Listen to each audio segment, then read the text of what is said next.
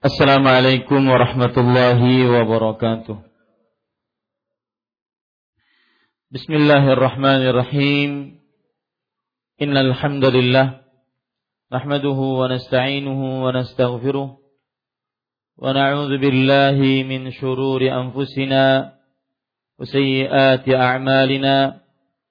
Man yahdihillahu fala mudilla lah wa man yudlil fala hadiya. وأشهد أن لا إله إلا الله وحده لا شريك له وأشهد أن محمدا عبده ورسوله. يا أيها الذين آمنوا اتقوا الله حق تقاته ولا تموتن إلا وأنتم مسلمون. يا أيها الناس اتقوا ربكم الذي خلقكم من نفس واحدة وخلق منها زوجها وبث منهما رجالا كثيرا ونساء واتقوا الله الذي تساءلون به والأرحام إن الله كان عليكم رقيبا.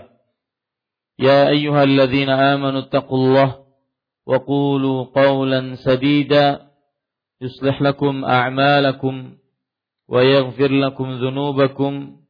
ومن يطع الله ورسوله فقد فاز فوزا عظيما. أما بعد فإن أصدق الحديث كتاب الله وأحسن الهدي هدي محمد صلى الله عليه وعلى آله وسلم وشر الأمور محدثاتها وكل محدثة بدعة وكل بدعة ضلالة وكل ضلالة في النار. Alhamdulillah kita bersyukur pada Allah Subhanahu wa taala pada hari ini atau malam ini Senin malam Selasa 30 Jumadal Ula 1438 Hijriah kita duduk bersama kembali membaca kitab eh, Bulughul Maram min Adillatil Ahkam yang ditulis oleh Fadilatul Syekh Al-Allamah Al-Hafidh Ibn Rajab Al-Hambali Ibn Hajar Al-Asqalani rahimahullahu taala. Salawat dan salam semoga selalu Allah berikan kepada Nabi kita Muhammad sallallahu alaihi wa ala alihi wasallam pada keluarga beliau, para sahabat serta orang-orang yang mengikuti beliau sampai hari kiamat kelak dengan nama-nama Allah yang husna dan sifat-sifatnya yang ulia kita berdoa Allahumma inna nas'aluka ilman nafi'an wa rizqan tayyiban wa amalan mutaqabbala. Wahai Allah sesungguhnya kami mohon kepada Engkau ilmu yang bermanfaat rezeki yang baik dan amal yang diterima. Allahumma anfa'na bima 'allamtana wa 'allimna ma yanfa'una wa zidna ilma Wahai Allah berikanlah manfaat dari ilmu yang engkau ajarkan kepada kami. Dan ajarkanlah kepada kami ilmu yang bermanfaat. Dan tambahkanlah kepada kami ilmu amin ya rabbal alamin. Bapak, Ibu, saudara-saudari yang dimuliakan oleh Allah Subhanahu wa taala, masih kita di dalam Kitabus Salah. Kitab hadis-hadis yang mengumpulkan tentang solat dan kita masih juga di dalam babu sutratil musalli. Bab pembatas untuk orang yang sholat. Bapak, Ibu, saudara-saudari yang dimuliakan oleh Allah Subhanahu wa taala, pada pertemuan sebelumnya kita sudah membahas hadis yang pertama di dalam bab ini yaitu bab sutratil musalli, hadis dari Abu Juhaim bin Al-Harith radhiyallahu anhu yang di dalamnya Rasulullah sallallahu alaihi wa ala alihi wasallam menyebutkan tentang ancaman bagi orang yang melalui di depan orang yang sholat. Maka kalau seandainya mereka mengetahui ancaman siksa bagi orang yang melewati di depan orang yang sholat, niscaya mereka akan berhenti selama 40. Dan di dalam riwayat yang lain berhenti selama 40 tahun. Kemudian kita sudah sebutkan beberapa faidah serta hukum dari hadis ini. Di antaranya hadis ini menunjukkan haramnya berjalan melewati depan orang yang sedang sholat. Dan sebagian ulama menyebutkan hadis ini adalah menunjukkan dosa besarnya seorang yang melewati orang yang sedang sholat. Kemudian kita juga sudah menyebutkan tentang bahwa hadis ini adalah dalil yang umum tentang haramnya melewati di depan orang yang sedang sholat. Baik itu orang yang sedang sholat di depan Ka'bah, di Masjidil Haram, penuh dengan kepenuhan. Ataupun di masjid-masjid lainnya. Maka tidak ada perbedaan hukum padanya. Itu pada pertemuan yang sebelumnya sudah kita katakan seperti itu. Tidak ada perbedaan padanya. Baik masjid yang dimaksud adalah Masjidil Haram, Masjid Nabawi, ataupun masjid-masjid lainnya. Saya ingin menambahkan, menambahkan sedikit tentang masalah ini bahwasanya sebagian ulama membedakan hukum antara sholat di Masjidil Haram Mekah dengan sholat di Masjid Nabawi. Ada sebagian yang mengatakan bahwa kalau seandainya dia sholat di Masjidil Haram dan manusia tawaf di depannya, maka hal ini tidak dimakruhkan baik dia berjalan di depan orang tersebut yang berjalan tersebut adalah laki-laki ataupun perempuan. Maka para ikhwan yang dirahmati oleh Allah Subhanahu wa taala ada sebagian yang mengatakan hukum diharamkan untuk berjalan di depan orang yang sedang sholat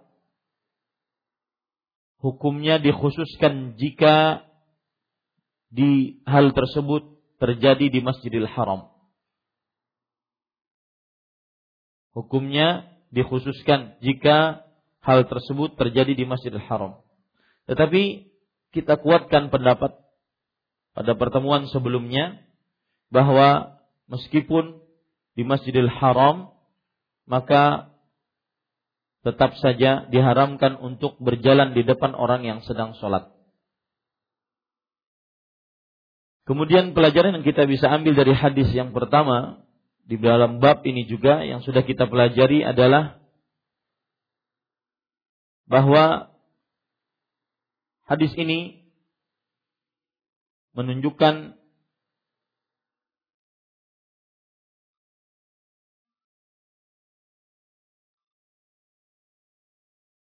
orang-orang Arab menyebutkan satu bagian, eh, menyebutkan keseluruhan adalah satu bagian. Sebagaimana dalam hadis arba'ina kharifan. Yang dimaksud di sini 40 40 tahun. Kharif adalah musim terakhir di dalam satu tahun. Yaitu dari musim dingin atau musim panas ke musim dingin. Musim terakhir. Tetapi yang dimaksud di sini adalah tahun. Ini kebiasaan orang-orang Arab bahwa seseorang orang Arab biasanya membatasi ataupun menyebutkan sesuatu yang umum dengan satu bagian akhir. Baik.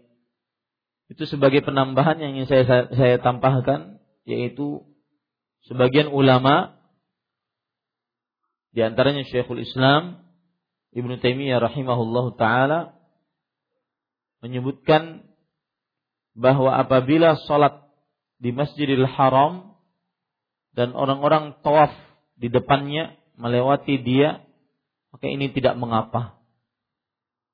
Tetapi pendapat yang kita ambil tidak ada perbedaan hukum antara di Masjidil Haram atau di masjid-masjid lainnya.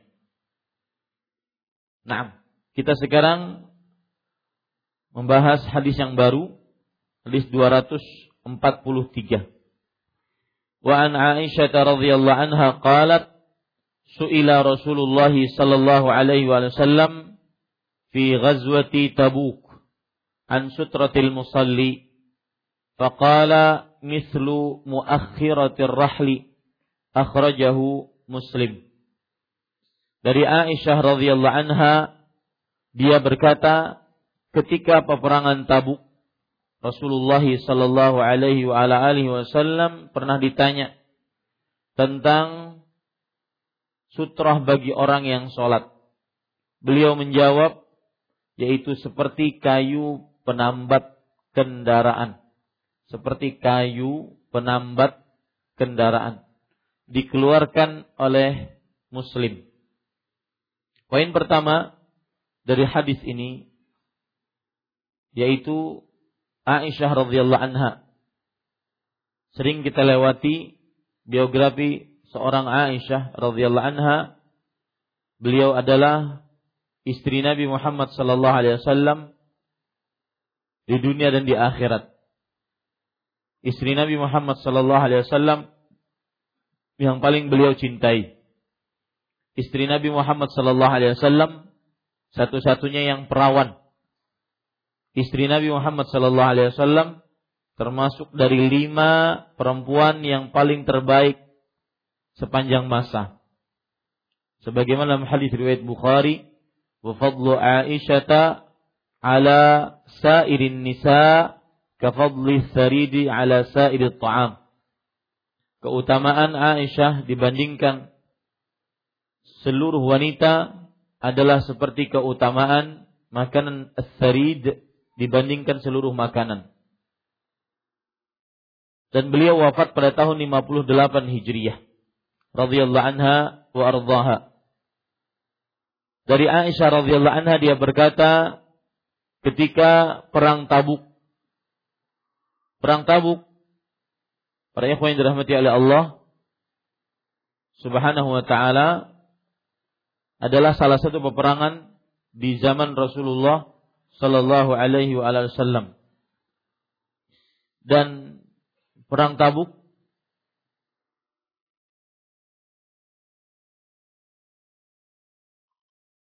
Terjadi pada tahun 9 Hijriah.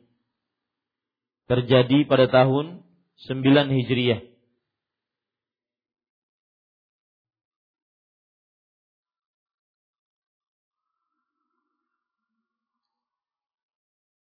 Ketika perang Tabuk, Rasulullah Sallallahu Alaihi Wasallam pernah ditanya tentang sutroh bagi orang yang sholat. Ini menunjukkan bahwa kata-kata perang Tabuk dan ditanya tentang sutroh bagi orang yang sholat menunjukkan bahwa pertanyaan itu tatkala safar. Menunjukkan pula bahwa hukum mengambil sutroh pembatas bagi orang yang sholat berlaku pada safar atau pada mukim. Pada keadaan safar atau dalam keadaan iqamah. Mukim atau musafir. Diambil dari mana? Karena kata-kata sutroh tadi. Ketika perang tabuk. Ditanya tentang sutroh bagi orang yang sholat. Maksud pertanyaan, kata-kata ditanya di garis bawahi. Maksud pertanyaan adalah tingginya dan panjangnya. Tingginya dan panjangnya.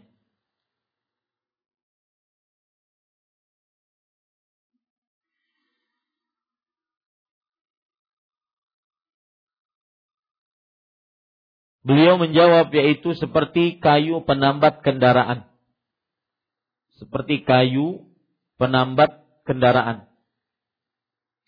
Para ikhwan yang dirahmati oleh Allah, saya tunjukkan foto tentang ar-rahal. Mohon di-shoot. Kayu penambat kendaraan biasanya diletakkan di atas uh, pelana, kemudian ada kayu di belakangnya.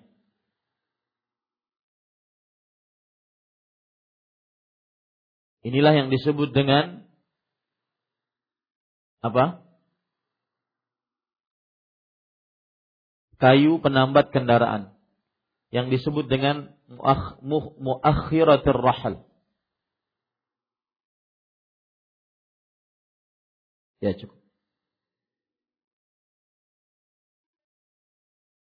Dan kalau kita lihat para ikhwan yang dirahmati oleh Allah, Imam Nawawi rahimahullah taala mengatakan, catat ini baik-baik, yang dimaksud dengan muakhiratul rahul rahal adalah al-ud alladhi yakunu fi akhir rahli yastanidu ilaihi rakibu.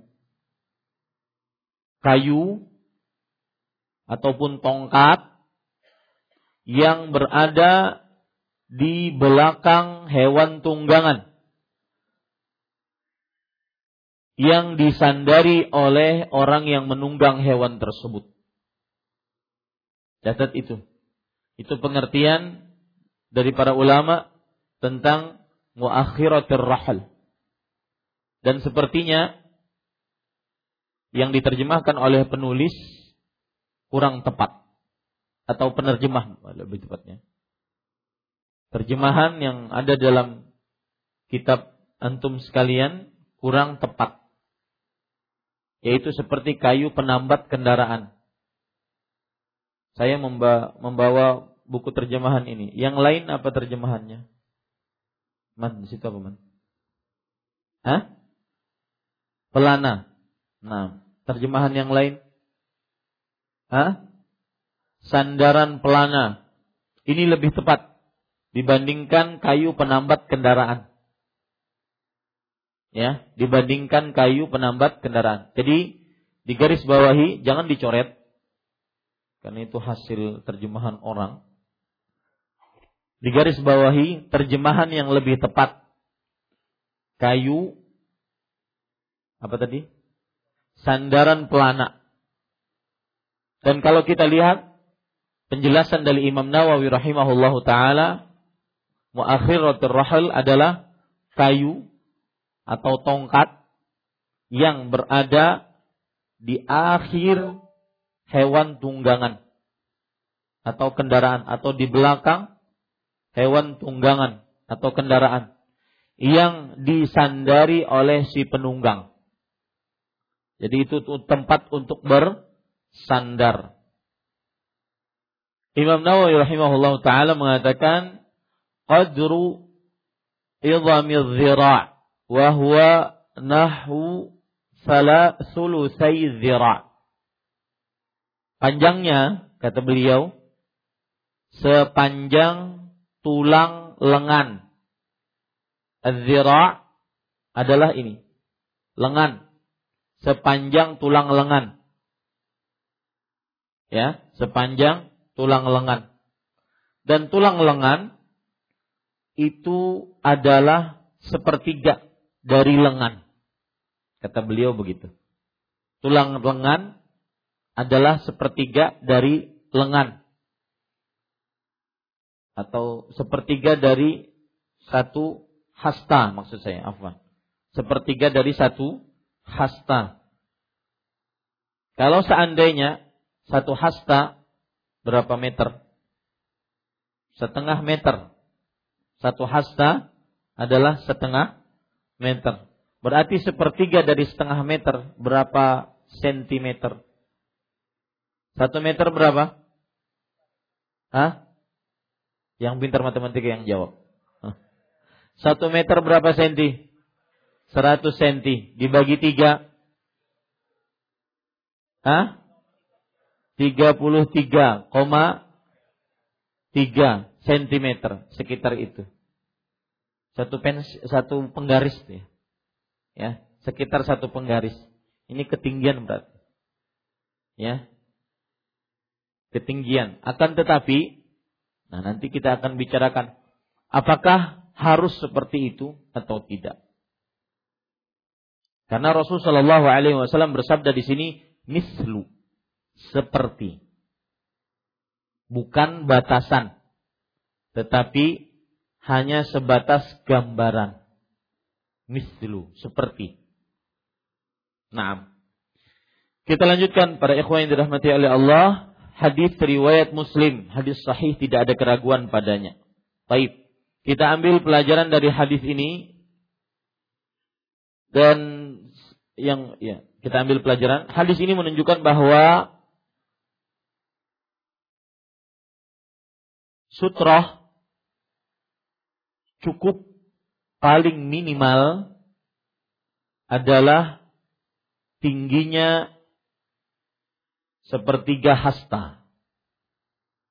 Paling minimal tingginya sepertiga hasta.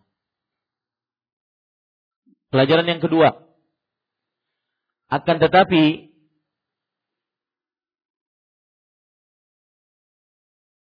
panjang sedemikian tidak merupakan batasan akhir. Akan tetapi hanya pendekatan. Bukan merupakan batasan akhir atau batasan minim, tetapi hanya pendekatan saja. Karena Rasulullah Shallallahu Alaihi Wasallam beliau pernah menjadikan sutroh dinding, kemudian anazah. Anazah itu adalah tombak, dan tentunya tombak lebih besar dan lebih panjang dibandingkan muakhiratul rahal. Ya. Tombak lebih panjang dibandingkan muakhiratul rahal. Baik. Kemudian juga beliau pernah sholat eh, afwan, anazah bukan tombak om, salah saya. Anazah itu adalah kambing, anak kambing. Anak kambing. Anak kambing tentunya pendek. Lebih tinggi daripada muakhiratul rahal. Kemudian beliau pernah sholat di belakang, di menjadikan sutra al-hirbah. Ini hirbah tadi yang tombak tadi. Ya, hirbah, tombak. Beberapa gambar yang menunjukkan tentang hirbah di antaranya saya berikan gambarnya. Hirbah adalah tombak yang di depannya beberapa mata tajam. Tombak yang di depannya beberapa mata tajam. Ada yang seperti ini. Dilihat. Ini namanya hirbah.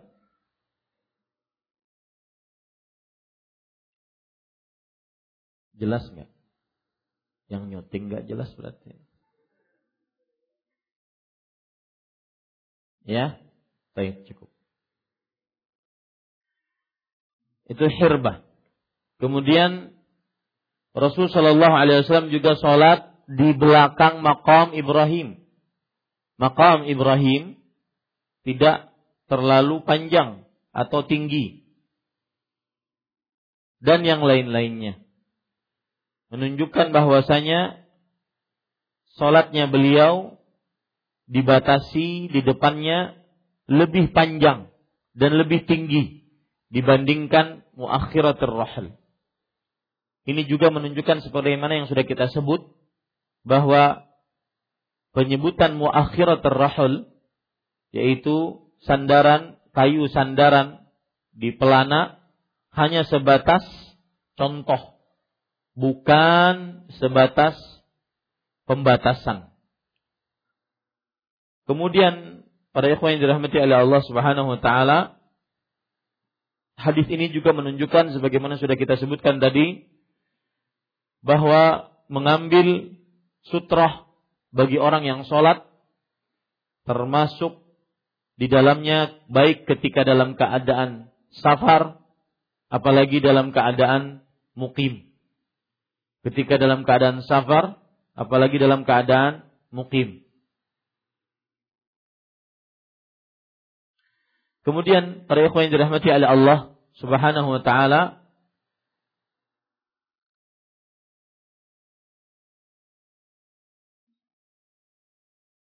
Kita ambil hadis selanjutnya. Hadis 244. Wa an Sabrah ibni Ba'bad al-Juhani radhiyallahu anhu qala qala Rasulullah sallallahu alaihi wasallam liyastatir ahadukum fi salatihi walau bisahm akhrajahu al-hakim uh, sebelum saya lanjutkan tambahan dari tentang tabuk tadi. Tabuk adalah salah satu kota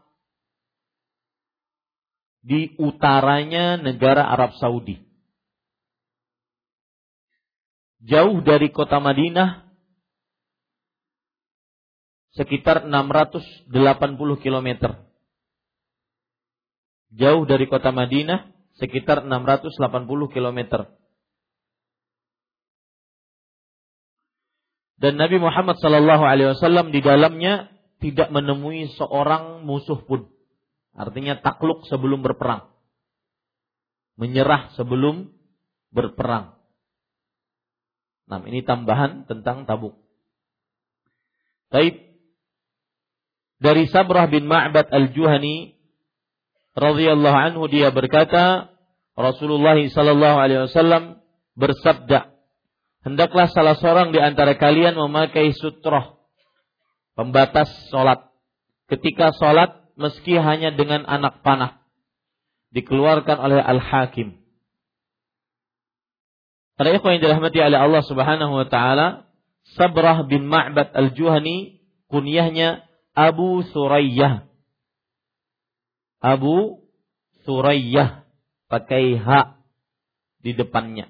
Kalau anak saya pakai Hamzah, Suraya. Suraya. Ini Abu Suraya. Sampai ke Banjar menjadi Soraya. Baik. Beliau pada ikhwan yang dirahmati oleh Allah Subhanahu wa taala adalah pendatang di kota Madinah. Dan tinggal di sebuah desa namanya Zil Marwah. Zil Marwah. Dan beliau adalah orang tua dari Ar-Rabi' ibn Sabrah al-Juhani. Ar-Rabi' ibn Sabrah al-Juhani. Dan beliau adalah perawi hadis tentang hadis mut'ah. Hadis nikah mut'ah. Beliaulah perawinya. Yang mana Rasul Shallallahu Alaihi Wasallam di dalam hadis riwayat Imam Muslim mengizinkan di Mekah selama tiga hari nikah mut'ah.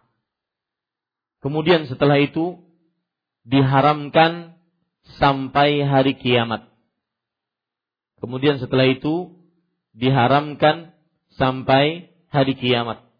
Bunyi hadisnya amarana Rasulullah sallallahu alaihi wasallam bil mut'ati amal fathi hina dakhalna makkah thumma lam nakhruj minha hatta nahana anha Rasulullah sallallahu alaihi wasallam memerintahkan kita untuk nikah mut'ah. Nikah kontrak. Menikahi seseorang dengan disebut atau diniatkan pada nikahnya selama beberapa waktu. Itu namanya nikah mut'ah. Kemudian dan itu terjadi pada penaklukan kota Mekah. Pada tahun berapa? Penaklukan kota Mekah Hijriah. Ketika kita memasuki kota Mekah. Kemudian tidaklah kita keluar dari kota Mekah sehingga nikah mut'ah tersebut dilarang oleh beliau terhadap kita. Di dalam hadis yang lain, Rasulullah Sallallahu Alaihi Wasallam bersabda, "Ala innaha haramun min yaumikum hadha ila yaumil qiyamah. Wa man kana u'tiya syai'an fala ya'khudhu." Ingatlah, sesungguhnya nikah mut'ah diharamkan dari hari kalian ini, yaitu ketika penaklukan kota Mekah sampai hari kiamat. Maka barang siapa yang diberikan sesuatu atas pernikahannya tersebut, maka janganlah ambil sesuatu tersebut. Maksudnya mahar. Maka jangan boleh diambil. Maksudnya perempuannya. Maka pada saat itu seseorang harus melepaskannya. Ini perawinya ini, sahabat kita ini. Atau sahabat Nabi Muhammad SAW ini. Sabrah bin Ma'bad al-Juhani. Dan beliau meninggal pada kekhalifahan Muawiyah radhiyallahu anhu wa ardhahu. Beliau meninggal pada kekhalifahan Muawiyah. Sebentar.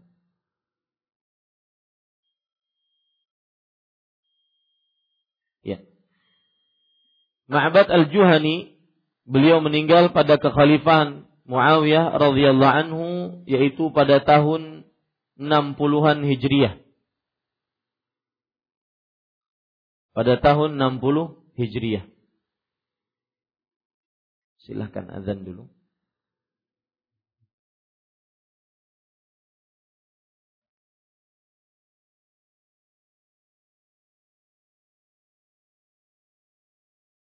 Baik. Kita lanjutkan Bapak Ibu saudara-saudari yang dimuliakan oleh Allah sampai mana tadi? Biografi Sabrah bin Ma'bad Al-Juhani. Al-Juhani berasal dari Juhaina. Dari kata-kata Juhaina. Sebuah tempat di tanah Arab Juhaina. Orang yang berasal darinya disebut dengan Al-Juhani ada imam Masjidil Haram namanya Al-Juhani. Ya. Baik. Selanjutnya dia berkata Rasulullah sallallahu alaihi wasallam bersabda hendaklah hendaklah kalau dalam bahasa Indonesia itu kata apa? Kata perintah. Ya hendaklah kalau saya baca kamus besar bahasa Indonesia, hendaklah seharusnya. Mudah-mudahan. Dia itu berarti kata perintah. Nanti di sini ada pelajaran. Hendaklah perhatikan di dalam uh, bahasa Arab kita dapati beberapa jenis lam. Lihat bahasa Lihat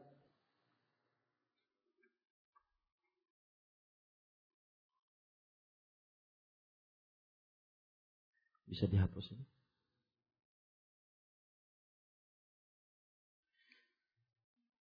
Ya. Lihat. Apa di situ? Lias tatir. Kata-kata lam. Di dalam bahasa Arab, lam ada sekitar 10 lam. Dalam bahasa Arab ada sekitar 10 lam. Lam yang pertama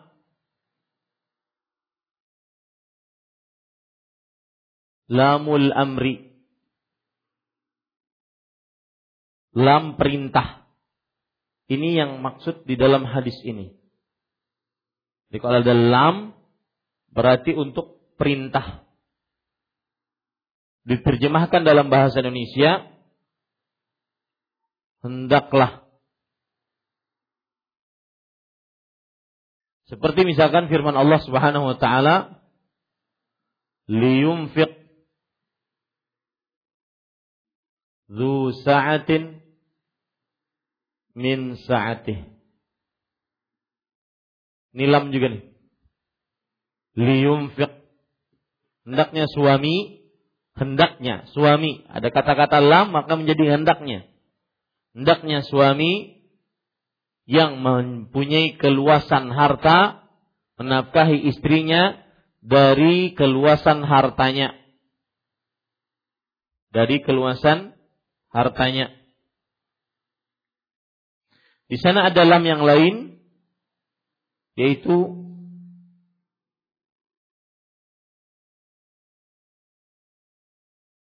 yang kedua yaitu lamul jar. Lam al-jar.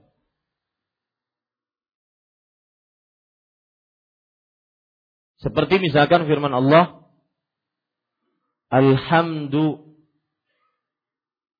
lillahi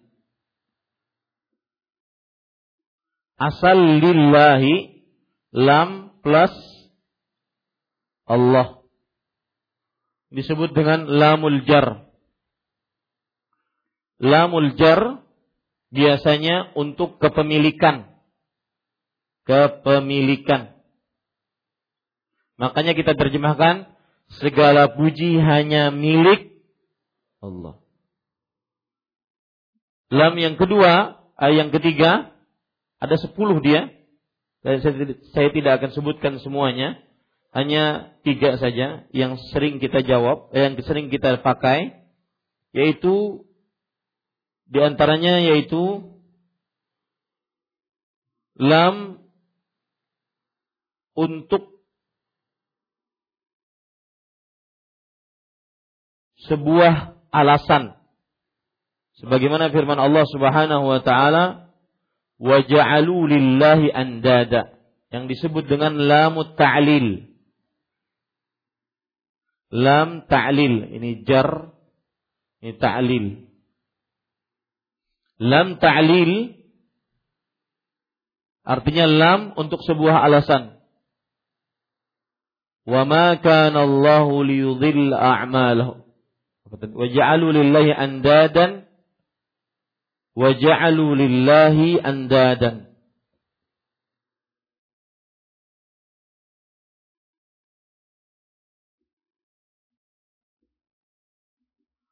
liyudhilla an sabilih. Ini lam adalah lam alasan liyudhilla. Artinya dan mereka menjadikan untuk Allah sekutu-sekutu. Liyudhilla. Untuk alasannya menyesatkan dari jalan Allah. Ini lam alasan namanya. Tujuannya lam ini adalah lam alasan. Ini menunjukkan bahasa Arab itu bahasa yang sangat kaya. Bahasa Arab adalah bahasa yang sangat kaya. Yang menjadi pembicaraan kita lam yang pertama yaitu lam perintah. Lam yang pertama yaitu lam perintah. Makanya diterjemahkan di sini dalam bahasa Indonesia hendaklah. Antum harus catat di bawahnya hendaklah di sini adalah karena ada lam perintah yang menunjukkan kepada perintah yang menunjukkan kepada perintah. Hendaklah di sini adalah karena ada lam amr, lam perintah yang menunjukkan kepada perintah. Dan catat juga arti perintah adalah arti perintah adalah talabu fi'lin ala wajhil isti'la.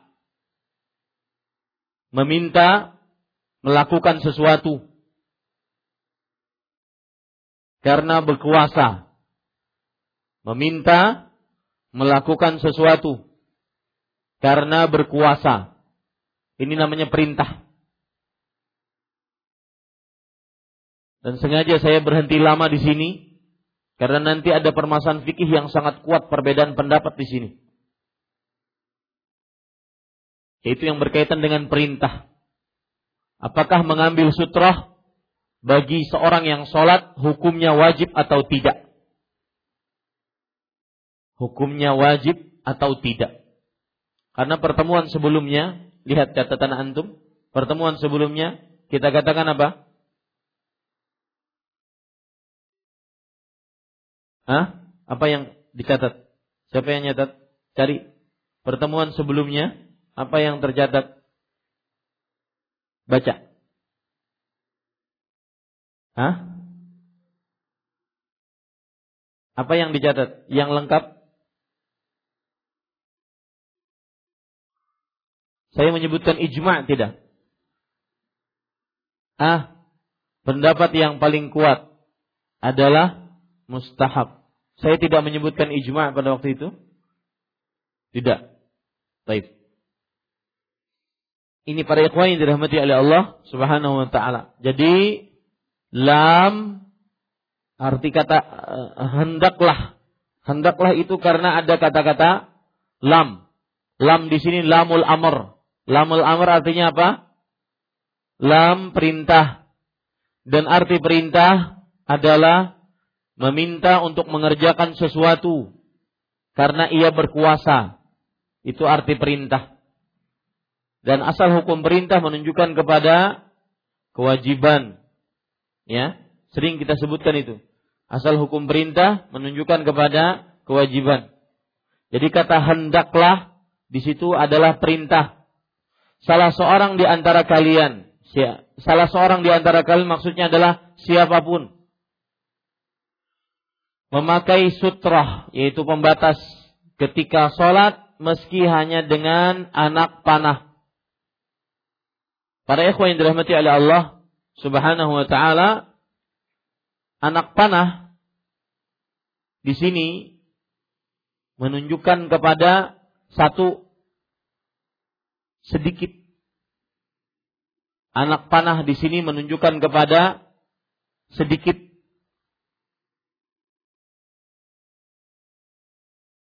Yang kedua, maksud dari anak panah adalah sebagaimana dikatakan oleh para ulama di antaranya Imam Ibnu Hajar Al-Asqalani rahimahullah di dalam kitab beliau Fathul Bari bahwa anak panah adalah udun yuqta'u min syajaris syauhat thumma yubra thumma yuqawwamu hatta yusbihu atau yusbiha mustaqiman.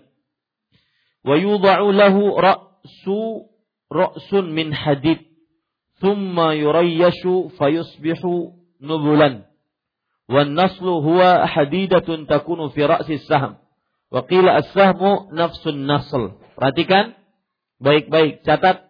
Anak panah. Perkataan para ulama adalah kayu yang diambil dari pohon syauhat. Syauhat pohon syauhab. Kemudian dipahat lalu diluruskan. Dan diletakkan di kepalanya.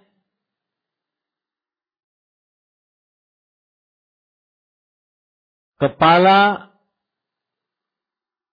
diletakkan di kepalanya besi yang tajam.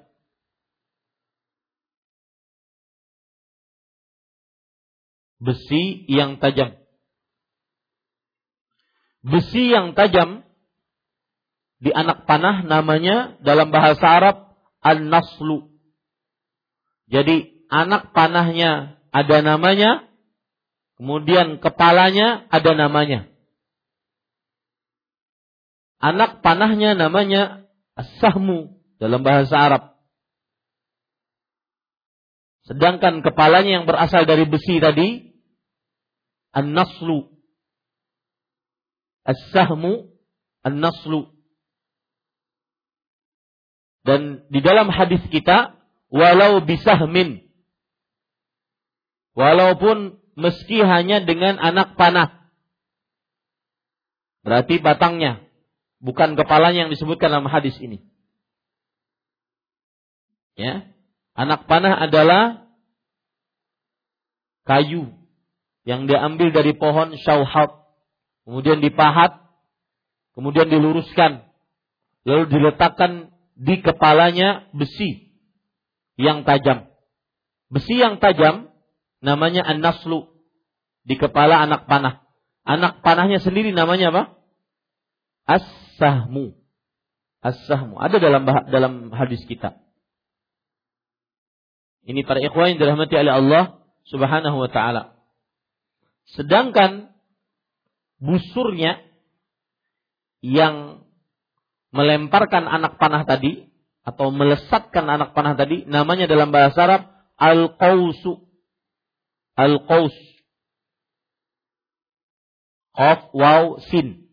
Al-qausu. Baik, para ikhwan yang dirahmati oleh Allah Subhanahu wa taala dikeluarkan oleh Al-Hakim. Hadisnya sahih. Tidak ada keraguan padanya. Hadis ini juga disohi, uh, diriwayatkan oleh Imam Ahmad. Dan Imam Al-Haythami rahimahullah mengatakan Rijalu Ahmad, Rijalu Sahih. Artinya para perawi hadis yang diriwayatkan oleh Imam Ahmad adalah para perawi hadis-hadis yang sahih. Jadi tidak ada keraguan di dalamnya hadisnya adalah hadis yang sahih. Kemudian para ikhwah yang dirahmati oleh Allah Subhanahu wa taala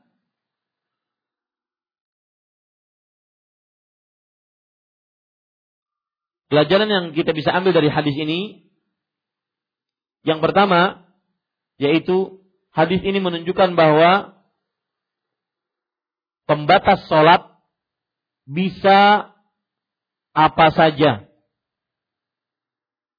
yang ditegakkan di depan orang yang sholat. Saya ulangi, pembatas sholat bisa dengan apa saja yang ditegakkan di depan orang yang sholat. Meskipun tipis atau pendek,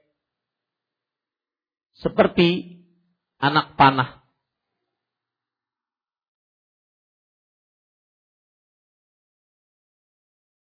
seperti anak panah. Kemudian hadis ini menunjukkan tentang mudahnya syariat Islam. Jadi tidak mesti harus mencari tongkat yang sedemikian panjang, sedemikian lebar. Nanti menyulitkan sholat.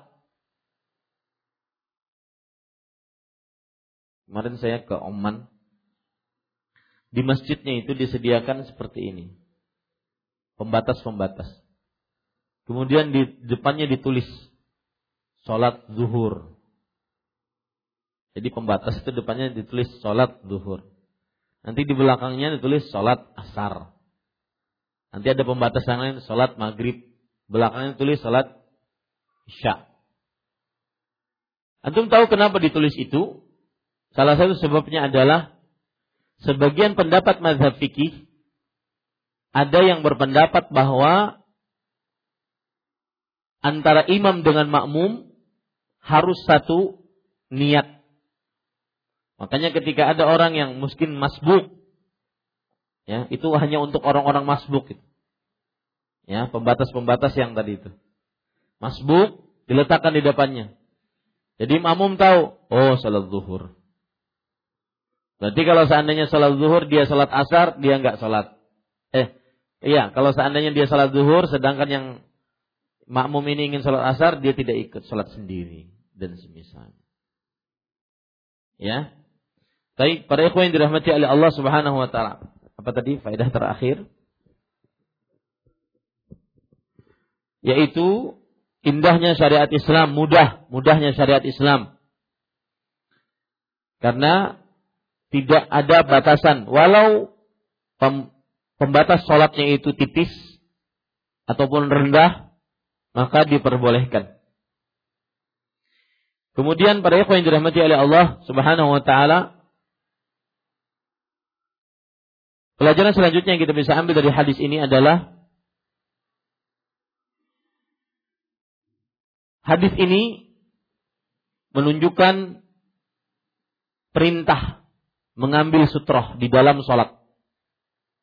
Hadis ini menunjukkan perintah mengambil sutroh di dalam sholat.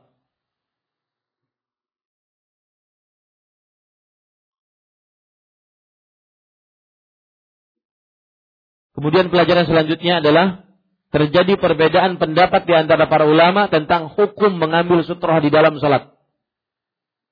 Terjadi perbedaan pendapat di antara para ulama di dalam perihal hukum mengambil sutroh di dalam salat. Dan perbedaan pendapat ini adalah perbedaan pendapat yang mu'tabar, yang diakui.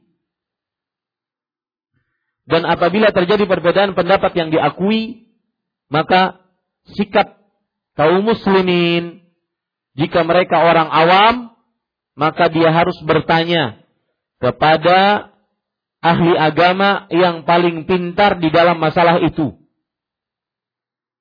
Dan jika dia adalah seorang penuntut ilmu mampu membahas dalil-dalil yang ada, maka dia harus berusaha mencari dalil yang paling kuat menurutnya. Saya ulangi, terjadi perbedaan pendapat di antara para ulama dalam masalah mengambil sutroh. Dan perbedaan pendapat di sini adalah perbedaan pendapat yang mu'tabar, yang diakui. Dan apabila terjadi perbedaan pendapat yang diakui, maka sikap kaum muslimin adalah jika mereka orang awam, maka mereka harus mencari mencari siapa? Kasaiful?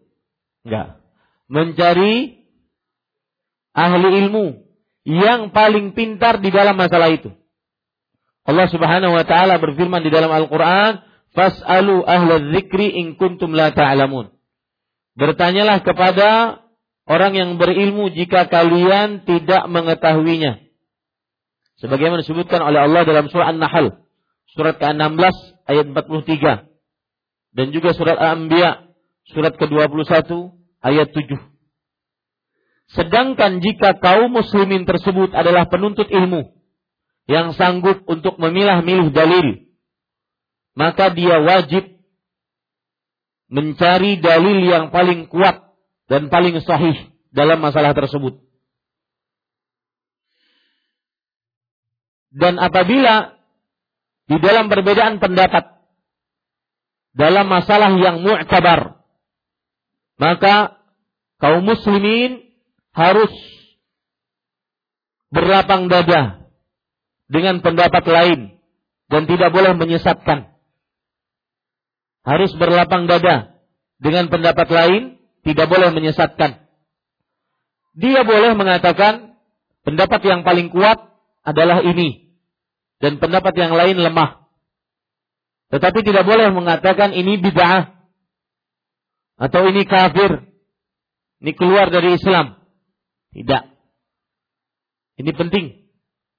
Dua pesan saya tatkala menghadapi perbedaan pendapat yang perbedaan pendapat tersebut mu'tabar yaitu sikap dan yang kedua juga sikap.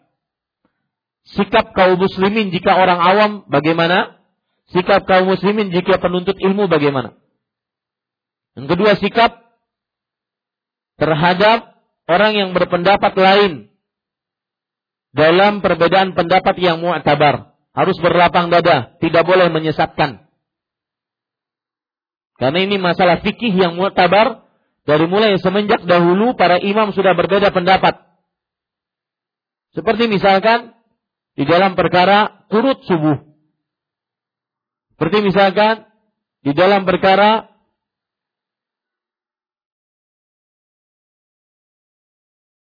seorang yang sholat Apakah setelah dia i'tidal setelah dia ruku, dia i'tidal dalam keadaan bersedekap atau dalam keadaan meluruskan tangannya ke bawah.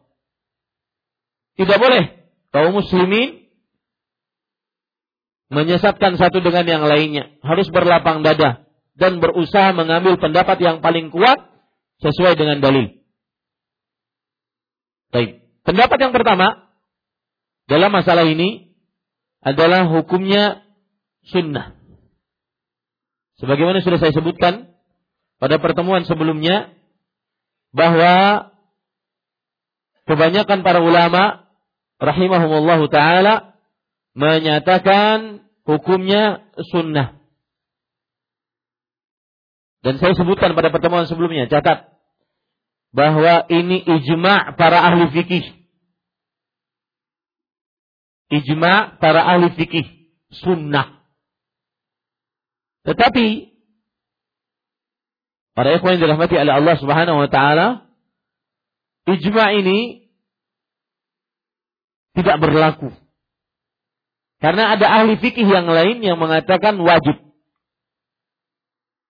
Ada ahli fikih yang lain mengatakan wajib. Dan berarti ini pendapat kedua.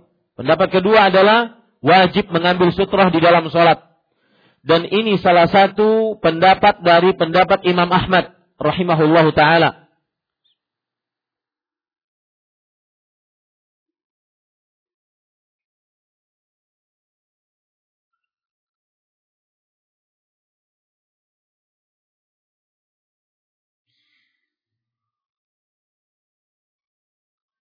Disebutkan oleh Ishaq ibn Hani, muridnya Imam Ahmad Beliau bercerita, Ishaq bin Hani. Ra'ani Abu Abdullah yauman wa ana usalli. Wa laysa baina yadayya sutratun wa kuntu ma'ahu fil masjidil jami'. Abu Abdullah Imam Ahmad rahimahullah pernah melihatku pada suatu hari aku sedang sholat dan di depanku tidak ada sesuatu apa pun, tidak ada sutra. Dan aku waktu itu berada bersama beliau di masjid jami'. Masjid Jami' artinya adalah masjid yang besar yang disolati Jumat padanya. Masjid yang besar yang disolati Jumat padanya. Ini salah satu bedanya istilah masjid dengan jami'. Ya, masjid dengan jami'. Jadi ini sebenarnya semua masjid yang disolati Jumat padanya adalah disebut apa? Masjid jami'. Masjid jami' Imam Syafi'i. Faqala li lalu Imam Ahmad rahimahullah berkata, "Istatir bi syai' fastatartu bi rijlin."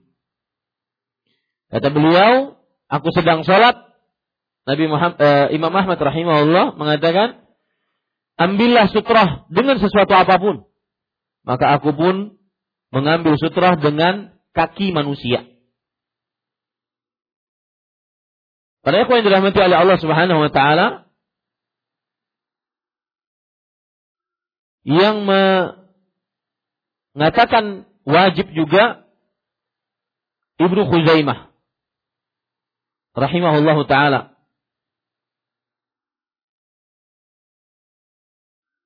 Karena beliau menyebutkan di dalam kitab sahih Ibnu Khuzaimahnya hadis Abdullah bin Abbas radhiyallahu bahwa Rasulullah sallallahu alaihi wasallam shalla bi Arafah wa laysa syai'un yasturuhu Nabi Muhammad Sallallahu Alaihi Wasallam beliau salat di Arafah dan tidak ada sesuatu apa pun yang membatasinya. Lihat hadis ini disebutkan oleh Imam Ibnu Khuzaimah di dalam kitab Sahih Ibnu Khuzaimah bahwa Rasulullah Sallallahu Alaihi Wasallam salat di Arafah tidak ada sesuatu apa pun yang membatasinya. Hadis ini dilemahkan oleh beliau Kemudian beliau berkata, Zajaran Nabi sallallahu alaihi wasallam an yusalli al-musalli illa ila sutrah.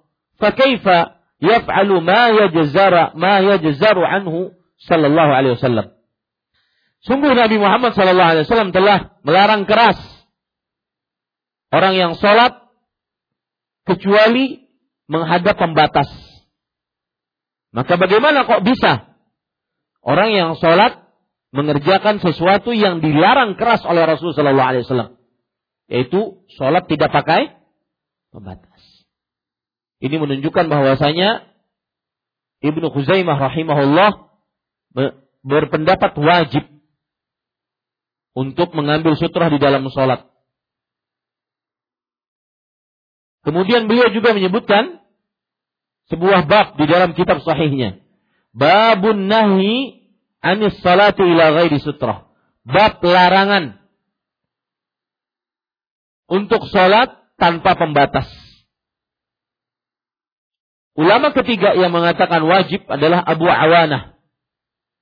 Abu Awanah.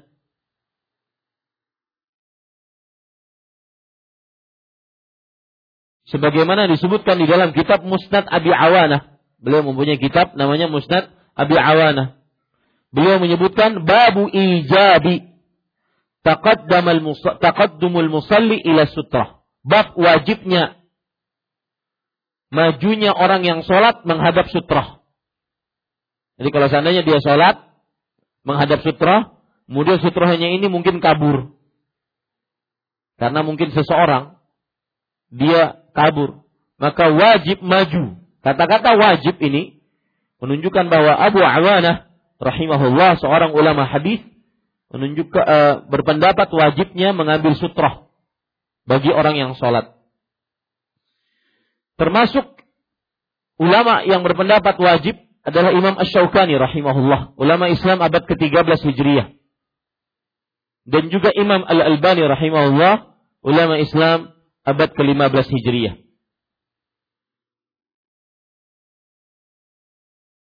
Dan dalil-dalil para ulama yang berpendapat wajib di antaranya hadis riwayat Muslim.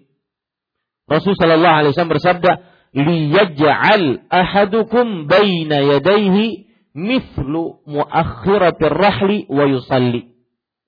Lihat kata-kata liyaj'al sudah kita bahas, lam di sini maksudnya lam apa? Perintah. Li yaj'al. Ini lam.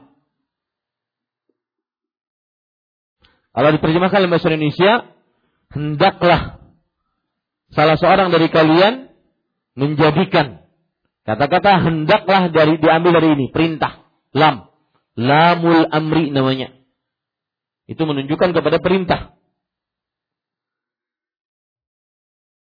hendaklah salah seorang dari kalian meletakkan di depannya sutroh. Kemudian dia sholat.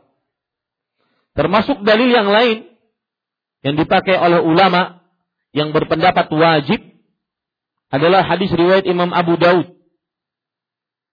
Rasul Shallallahu Alaihi Wasallam bersabda dari hadis Abu Sa'id Al Khudri, "Jika salla ahadukum fal yusalli ila sutrah wal yadun minha." Jika salah seorang dari kalian sholat, maka fal yusalli. Makanya saya tidak mengapa waktu saya terbuang dari di sini menjelaskan ini demi ini. Fal yusalli. Lihat kata-kata lam ini. Ini juga sama. Lamul amri. Fal yusalli maka hendaklah ia sholat. Lamul amri. Ini lam perintah. Lam perintah. Di situ lam perintah. Lias tatir. Semuanya perintah, perintah, perintah. Dan tadi pengertian perintah apa? Ah, siapa yang nyatat? Angkat tangan. Yang nyatat apa, Mas Ari? Perintah adalah meminta untuk melakukan sesuatu karena berkuasa. Catat itu Pak. Jangan lupa. Ya. Sengaja disebutkan berkali-kali agar sebagai pemberitahuan sehingga menjadi pengetahuan. Dan ketika meminta dikerjakan sesuatu karena berkuasa, maka asal hukum perintah menunjukkan kepada kewajiban. Wajib pengertiannya adalah sesuatu yang diperintahkan oleh syariat dengan tegas atau dengan keras yang jika ditinggalkan diancam siksa. Maka hati-hati ini perintah. Ya, perintah pengertiannya adalah meminta sesuatu untuk mengerja meminta untuk mengerjakan sesuatu dari yang berkuasa. Ya, dari yang berkuasa. Dan asal hukum perintah menunjukkan kewajiban. Kewajiban pengertiannya adalah sesuatu yang diperintahkan oleh syariat dengan perintah yang keras. Yang jika ditinggalkan diancam siksa.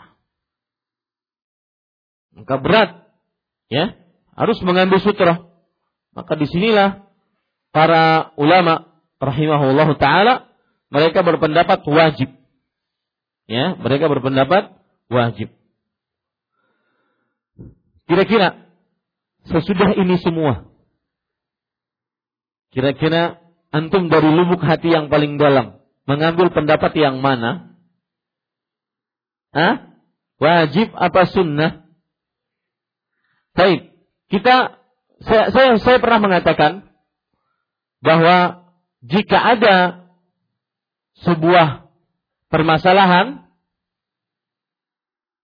ada pendapat yang menyelisihi pendapat jumhur, maka jangan lekas-lekas menyelisihinya atau mengambil pendapatnya. Karena pendapat jumhur adalah kebanyakan para ulama.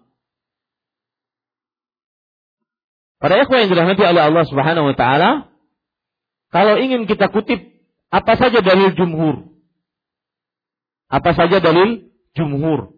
Satu, Rasul Shallallahu Alaihi Wasallam pernah sholat di padang pasir, lapangan luas, dan tidak ada sesuatu apa pun di depannya. Hadis riwayat Imam Ahmad.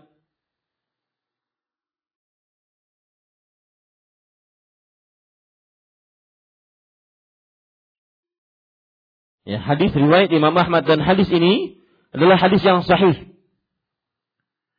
Kemudian yang kedua, dari jumhur bahwa Nabi Muhammad sallallahu alaihi uh, Abdullah bin Abbas bercerita, "Anna Nabi sallallahu alaihi wasallam shalla fi Mina ila ghairi jidar." Hadis riwayat Bukhari Muslim.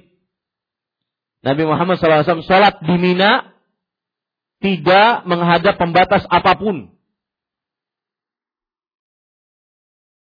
Bahkan Imam Syafi'i mempunyai riwayat ila ghairi sutrah, tidak membatas, tidak salat tidak menghadap pembatas apa pun.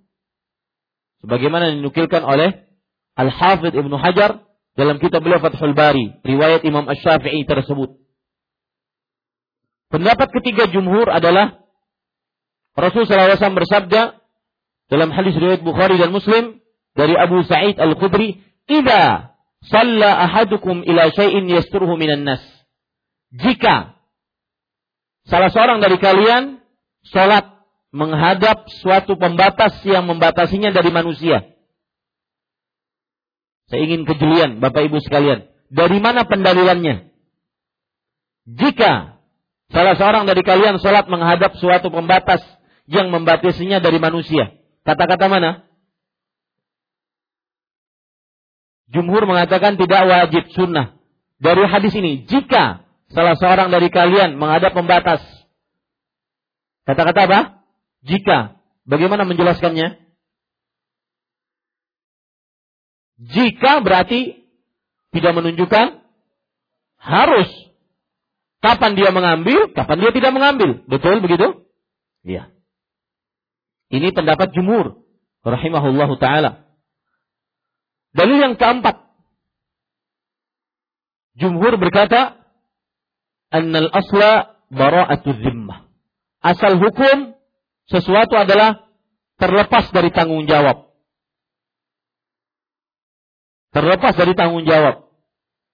Maka mereka mengatakan, jangan menyibukkan dirimu dengan pendapat wajib kecuali dengan dalil yang jelas, tegas, rinci tanpa ada bantahan dan belum ada itu. Ya. Jadi dalil keempat jumhur berdalil dengan ilmu usul fikih.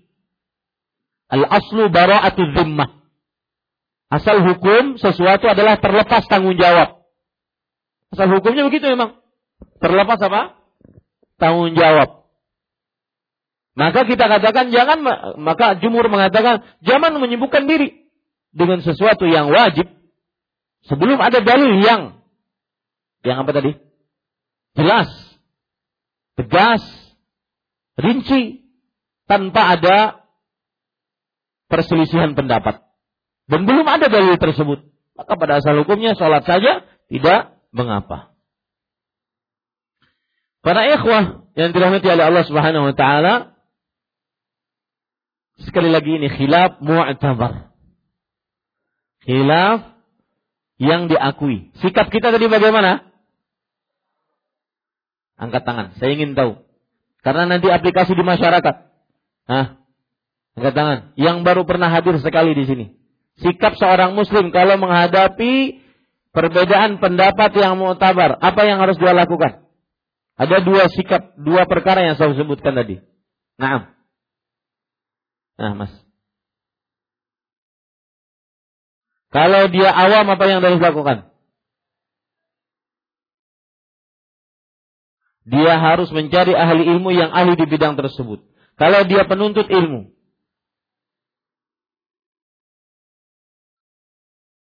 harus mencari dalil yang paling kuat menurutnya. Sikap kedua atau perkara kedua yang saya sebutkan tadi apabila terjadi khilaf mu'tabar adalah apa? Berlapang dada, tidak boleh menyesatkan satu dengan yang lainnya. Ini sikap harus dijaga di tengah masyarakat. Ya, jangan nanti pulang keluar dari Masjid Imam Syafi'i, kalian semua ahli bid'ah. Ini salah. Siapa yang ngajar? Ahmad Zainuddin. Ustaz Khairullah. Oh, semuanya kena nanti. Ya. Tapi para ikhwah khilaf di antara ulama. Wallahu alam, kalau kita lihat dalil yang mengatakan wajib kuat. Kuat. Seandainya ada orang yang mengambil pendapat yang wajib. Bagaimana mereka menjawab dalil-dalil jumhur? Paham maksud saya? Kalau kita mengambil pendapat wajib, bagaimana menjawab dalil-dalil jumhur? Maka para ikhwan yang dirahmati oleh Allah, mereka menjawab satu hadis Abdullah bin Abbas bahwasanya Rasulullah Shallallahu Alaihi Wasallam pernah sholat tanpa pembatas apa pun di Mina. Maka kita katakan ini khusus. Ini apa? Khusus. Karena Rasulullah SAW tidak se, se apa namanya? Selain itu tidak pernah sholat kecuali menghadap pembatas. Kemudian atau jawaban kedua, oh Ustaz, fikih dasar bujur ngalih saatnya. Dan harus bersabar. Ulun tidak mengapa, pelan-pelan yang penting kita dapat ilmu. Ya. Atau kita katakan bahwa apa yang dilakukan oleh Rasulullah SAW, salat di Mina tanpa pembatas apa pun, menunjukkan kepada bolehnya kalau terpaksa. Bolehnya kalau apa? Ini para ikhwan yang dirahmati oleh Allah Subhanahu wa taala. Jawaban yang ketiga tentang hadis Abdullah bin Abbas radhiyallahu anhu bahwa kata-kata Rasul sallallahu alaihi wasallam tidak salat di Mina tidak menghadap ke dinding apa pun maka tidak menunjukkan bahwa beliau tidak mengambil pembatas Mungkin selain dinding. Mungkin nggak selain dinding? Kan hadisnya berbunyi Nabi Muhammad Sallallahu Alaihi Wasallam sholat di Mina tidak menghadap ke dinding apa pun. Yang dipermasalahkan apa? Yang dipermasalahkan apa? Dindingnya. Mungkin saja ya ke pembatas menghadap tetap menghadap sutra tapi bukan dinding. Ini para ikhwan yang dirahmati oleh Allah Subhanahu wa taala. Dan Bapak Ibu saudara-saudari, makanya dalil jumhur yang paling kuat tadi, idza shalla ahadukum ila syai'in yasturuhu minan nas. Jika salah seorang dari kalian salat menghadap sesuatu yang menghalangi dia dari manusia. Ini dalil jumhur yang paling kuat. Kata-kata apa? Jika. Yang tadi pendalilannya bagaimana? Kata jika tidak menunjukkan wajib. Kata jika tidak menunjukkan wajib. Ya. Kata jika tidak menunjukkan wajib. Sama seperti hukum berkurban. Ada juga jika. Ya. Berkurban. Jumhur juga berpendapat bahwasanya kurban itu hukumnya sunnah muakkadah, bukan wajib. Dalilnya apa? Iza hadis Ummu Salamah radhiyallahu anha, "Idza arada ahadukum an yudahhiya" jika salah seorang dari kalian ingin berkurban. Kata-kata jika. Berarti menunjukkan kepada apa? Tidak wajib. Kalau seandainya dia ingin, kalau enggak, ya sudah selesai. Maka bisa dicatat pendapat jumhur yang paling kuat adalah atau dalil dari pendapat jumhur yang paling kuat adalah kata-kata jika salah seorang dari kalian ingin mengambil pendap ingin mengambil sutra dan kata jika tidak menunjukkan kepada kewajiban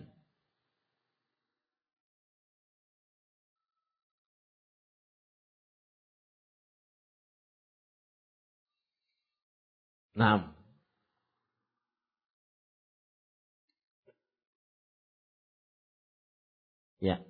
Hadis selanjutnya pembahasannya panjang. Kita cukupkan. Jika ada pertanyaan dipersilahkan. Wallahu alam sallallahu nabi Muhammad walhamdulillahi rabbil alamin. Nah. Silahkan. Bapak, Ibu yang ingin bertanya.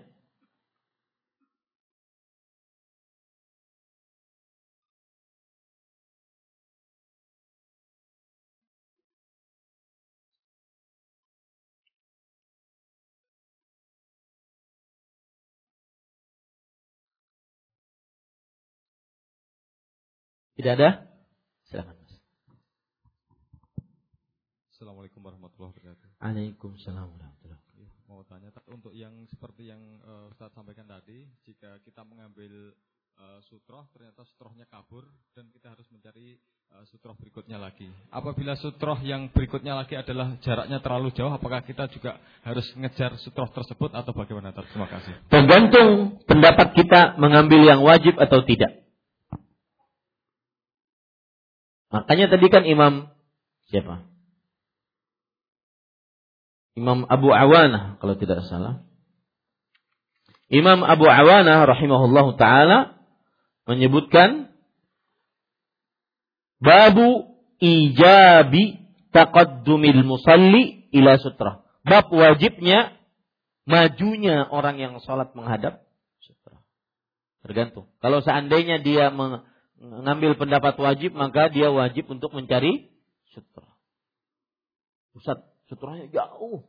Sholat di istiqlal. Jauh di belakang, di depan sholat apa aja?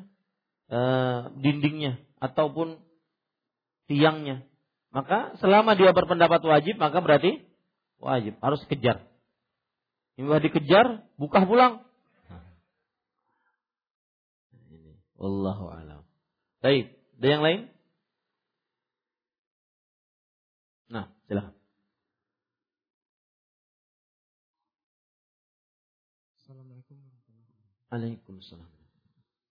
Uh, kita sebagai masbuk eh, pada imam yang tidak bersutra, sedangkan kita Berpendapat wajib.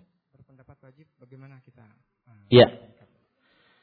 Maka jawabannya hadis Rasul Shallallahu Alaihi Wasallam bahwa imam akan menanggung dosa jika melakukan kesalahan di dalam sholatnya dan juga kewajiban tersebut akan dia tanggung yang berkaitan dengan makmumnya.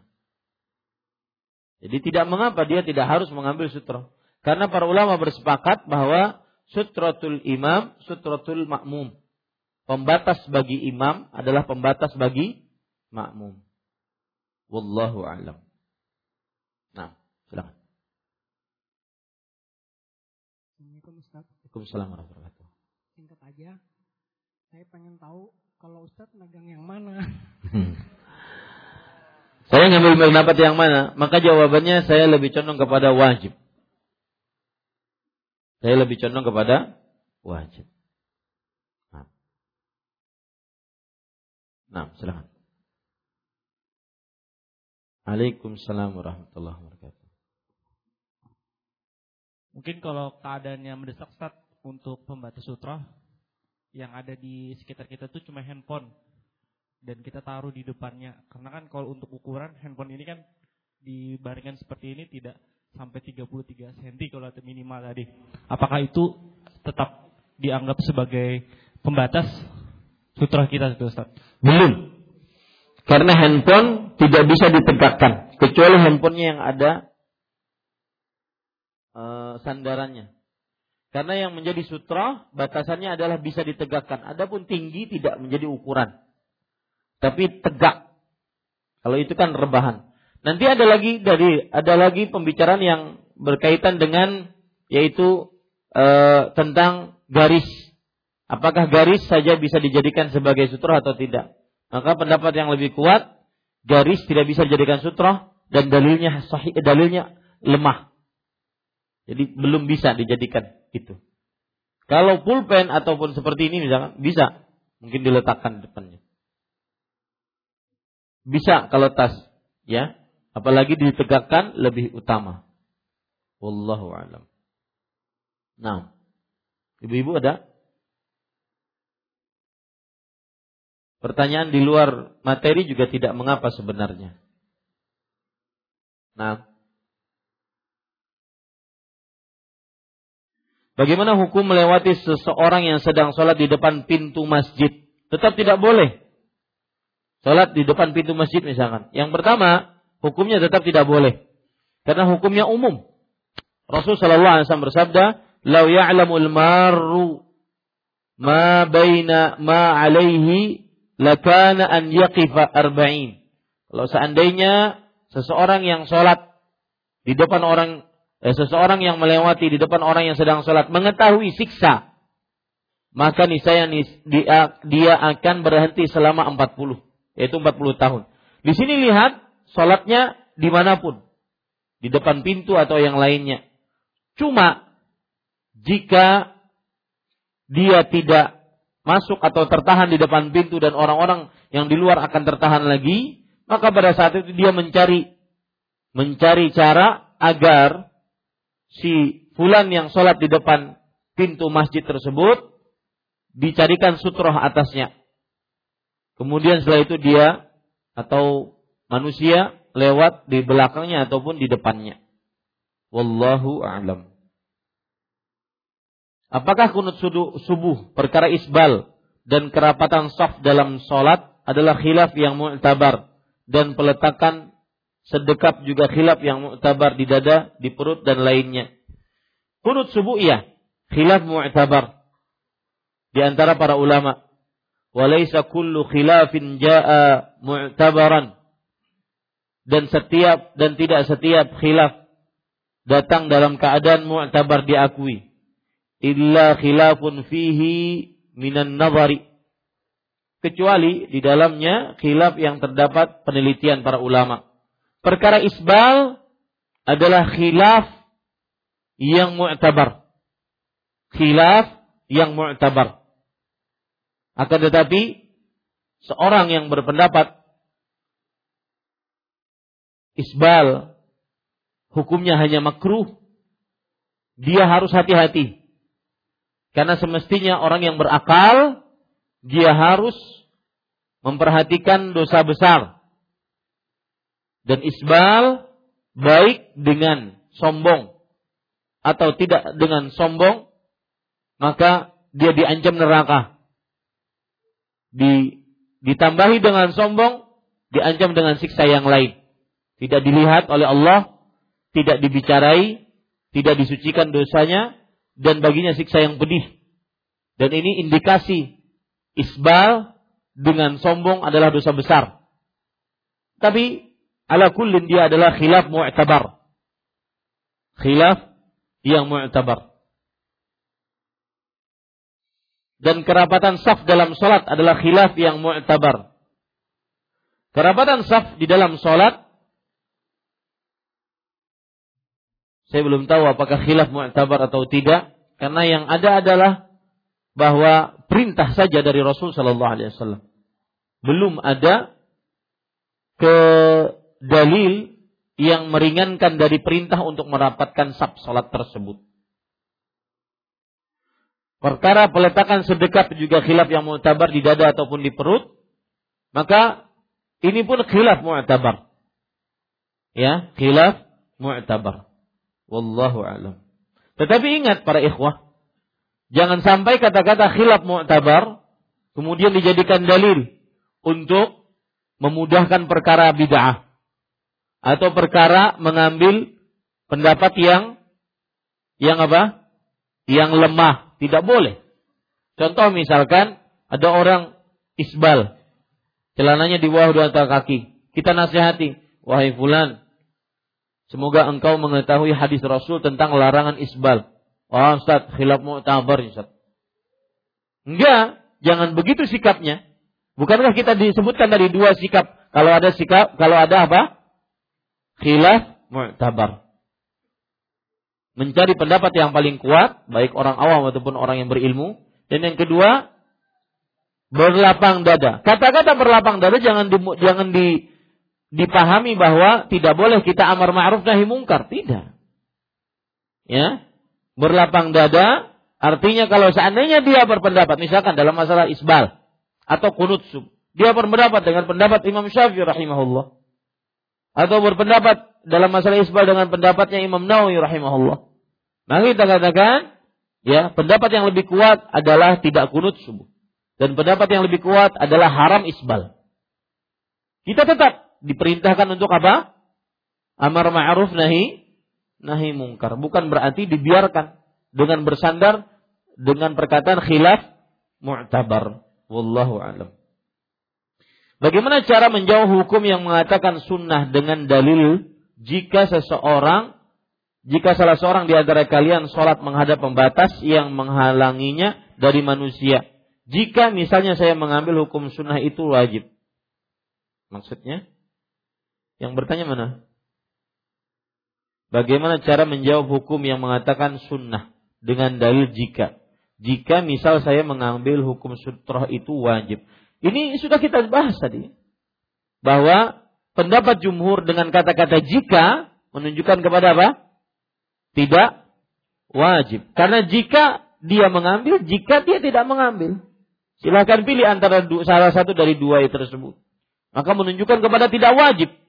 Akan tetapi, para ikhwan yang dirahmati oleh Allah Subhanahu wa taala, kita katakan jawabannya tadi mudah.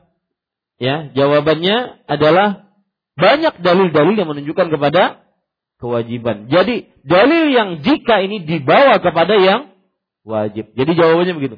Dalil jika ini tadi dibawa kepada yang wajib. Lamul amri, lamul amri yang banyak tadi dalam hadis-hadis menunjukkan kepada kewajiban dibawa pada itu. Wallahu alam. Hah? Ibu-ibu ada pertanyaan? Nah, silakan. Assalamualaikum warahmatullahi wabarakatuh. Assalamualaikum warahmatullahi wabarakatuh. Uh, menyambung pertanyaan yang pertama Ustaz berkaitan dengan seseorang musolli sholat di depan pintu. Sudah dijelaskan dengan rinci tadi. Cuma kita mau tetap mau masuk ke dalam masjid. Kita mau masuk ke dalam masjid. Ap apakah dibenarkan kita tas kita seperti gini? Jadi kita masuk ke dalam. Iya. Persis seperti yang katakan tadi dia yang ingin lewat tersebut dia meletakkan sesuatu yang menghalangi dari dirinya untuk melewati depan orang yang sholat. Ya, yang penting jangan mas, jangan lewat di depan orang yang sholat. Dia berbuat apa pun, misalkan dari jalan dari belakang, jalan memutar, ataupun dia meletakkan sesuatu, kemudian dia lewat. Jangan diambil lagi sesuatu itu. Hah? Oh jangan, tidak boleh. Diletakkan. Ya, diletakkan baru lewat. Ya. Kalau seandainya yang salah itu mengambil pendapat yang wajib, ya, kalau dibawa dia akan ngikut nanti. Nah, ada yang lain lagi? Silakan, Mas. Yes, ya.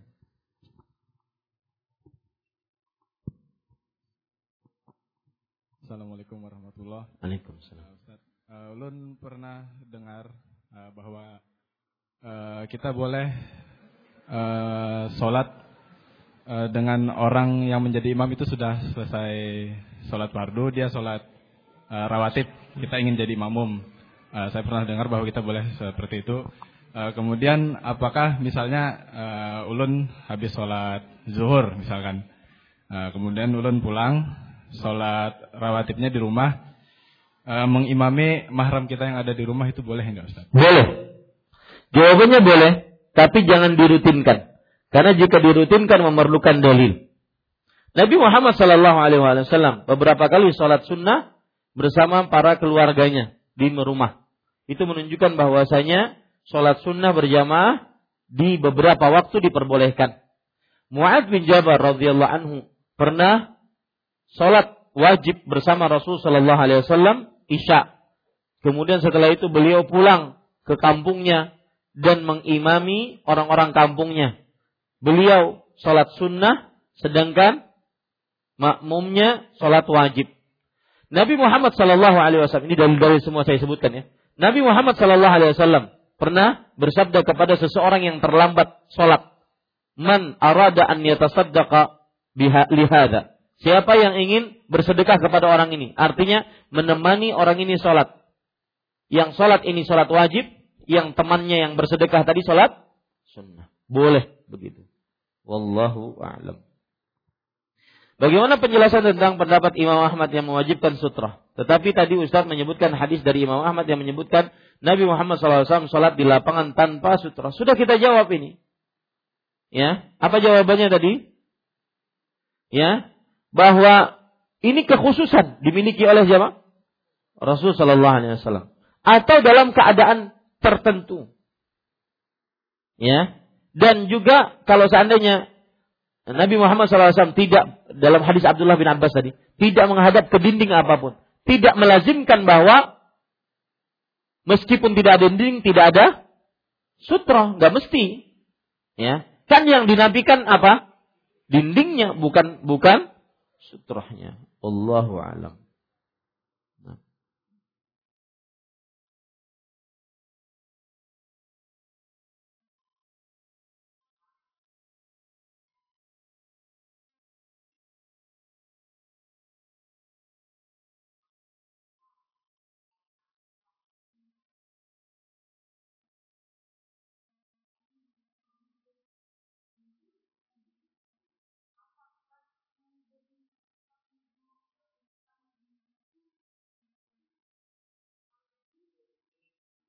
Enggak, begini.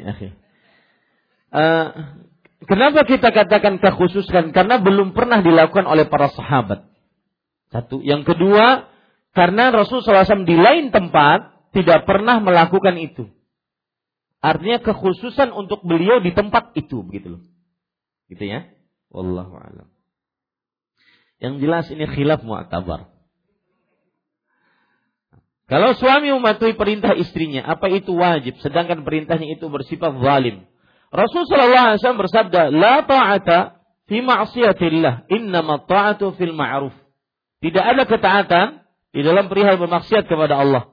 Sesungguhnya ketaatan hanya dalam hal yang ma'ruf. Jika suami melakukan perbuatan, memerintahkan istri untuk berbuat zalim, tidak boleh. Apa hukumnya bila suami mematuhinya dengan tujuan mengambil hati istri kalau suami mematuhi perintah istrinya, apa itu wajib? Tidak wajib.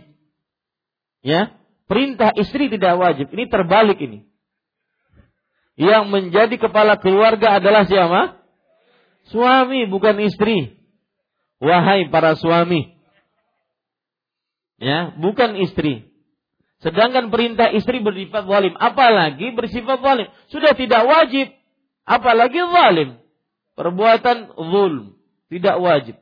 Apa hukumnya bila suami matuhinya dengan tujuan mengambil hati istri supaya tidak ribut? Enggak, mengambil hati istri supaya tidak ribut adalah mengajak istri untuk bertakwa kepada Allah, tidak berbuat zalim. Ya, tidak berbuat zalim. Wallahu a'lam. Bagaimana hukum melewati seseorang yang sedang sholat di depan pintu masjid tetapi ingin buang hajat dan keluar masjid? Bolehkah seseorang melewati orang yang sedang sholat tersebut? Maka jawabannya cari pintu lain. Ya, nah, ada yang lain? Terakhir ya, satu menit lagi. Nah. Pakai nih. Menyambung yang Ustaz sampaikan tadi tentang niat antara sholat sunnah dan sholat wajib nah. yang bermakmun dan berimam. Uh, saya pernah mengalami uh, ketika mau bermakmum dengan seseorang, ketika saya tepuk kemudian takbir, uh, imam tersebut menoleh ke belakang lalu mengatakan saya sholat sunnah. Apakah Lalu apa yang terjadi? Uh, Kita berkesahan aja. Hukumnya kena. Nah. Pertanyaan saya, uh,